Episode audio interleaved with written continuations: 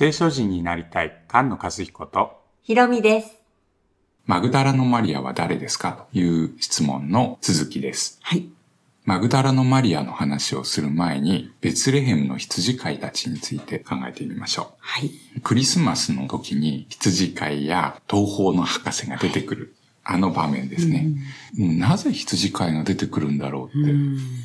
ベツレヘムの羊飼いは飼葉桶に寝ておられる緑子を見つけます。見つかいに言われてね、探しに行って見て驚く、はい、ということです。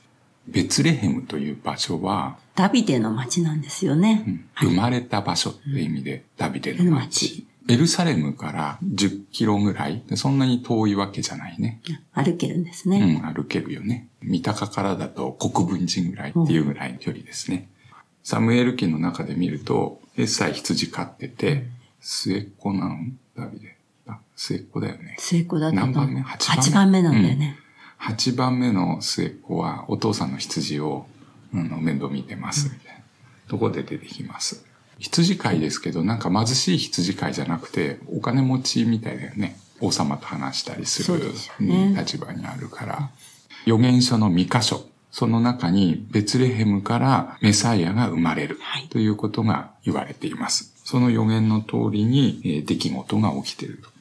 ベツレヘムの町のすぐ近くに羊の群れの櫓、カタカナで言うとミグダルエデル。ミグダルがポーで、エデルは群れ、羊の群れと。その羊の群れを見張るのに良い丘のようなものなのかな。よく見張れる。だから羊を育てるのにとっても良い場所のようです。ダビデはベツレヘムで羊を飼ってましたので、ミグダルエデルを知ってたでしょうし、そうですね。うん、ダビデ自身がミグダルエデルで羊飼いだったということかもしれません。聖書には書いてないんですけど、そのベツレヘムの地域で育てられた子羊は、神殿で捧げる子羊を供給していた。品質を良くしなきゃいけないね。で、杉越の子羊でしょ、傷のないのね、傷のない子羊にしなきゃいけないので、生まれた時に布にくるんで1週間ぐらい寝かせておくということをしていたと聞いています。それで、そのミグダルエデルの羊飼いたちということだと思いますけど、その羊を飼っている時に、御使いが現れて見に行きなさいと。行ったら、飼葉桶に寝ている緑子を見る。おう。これこそエルサレムで捧げられる、杉越の子羊であるっていうふうに、ということを見たということなんだと思いますよね。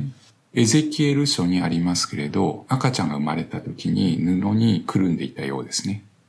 羊飼いが、なぜ生まれたばかりの主イエスのところにやってくるのか。そして消えちゃう。すぐにね。この人たちも二度と出てこない。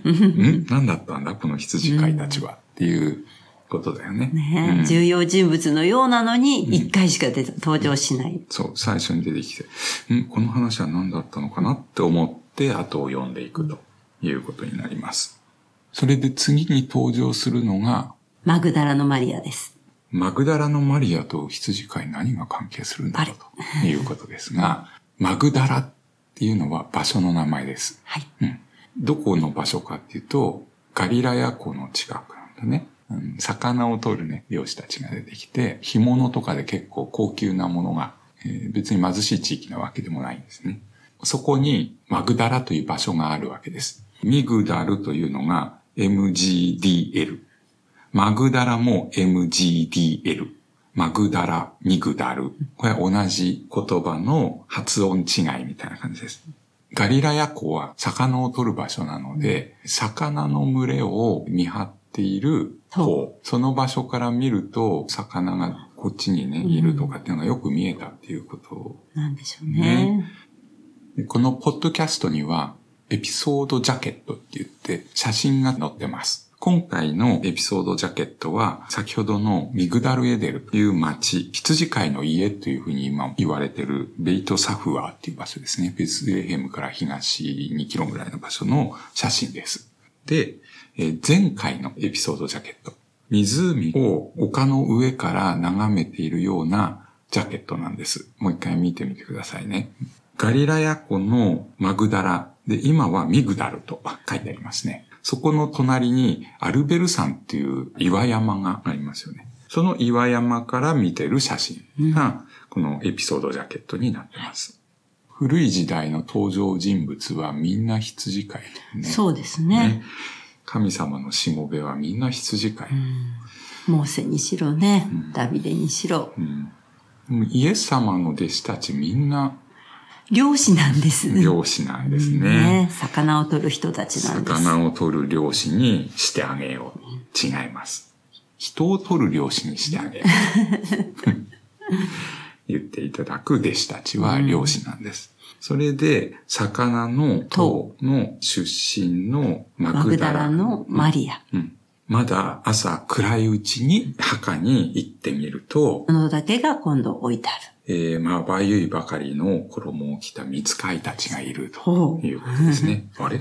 そういえば栄光に照らされた御使いたちが羊飼いたちに現れるのも夜ね、野宿しながら羊の群れを飼ってる時に現れて、それで急いで見に行くという人たちがいましたね。急いで見に行ってますね。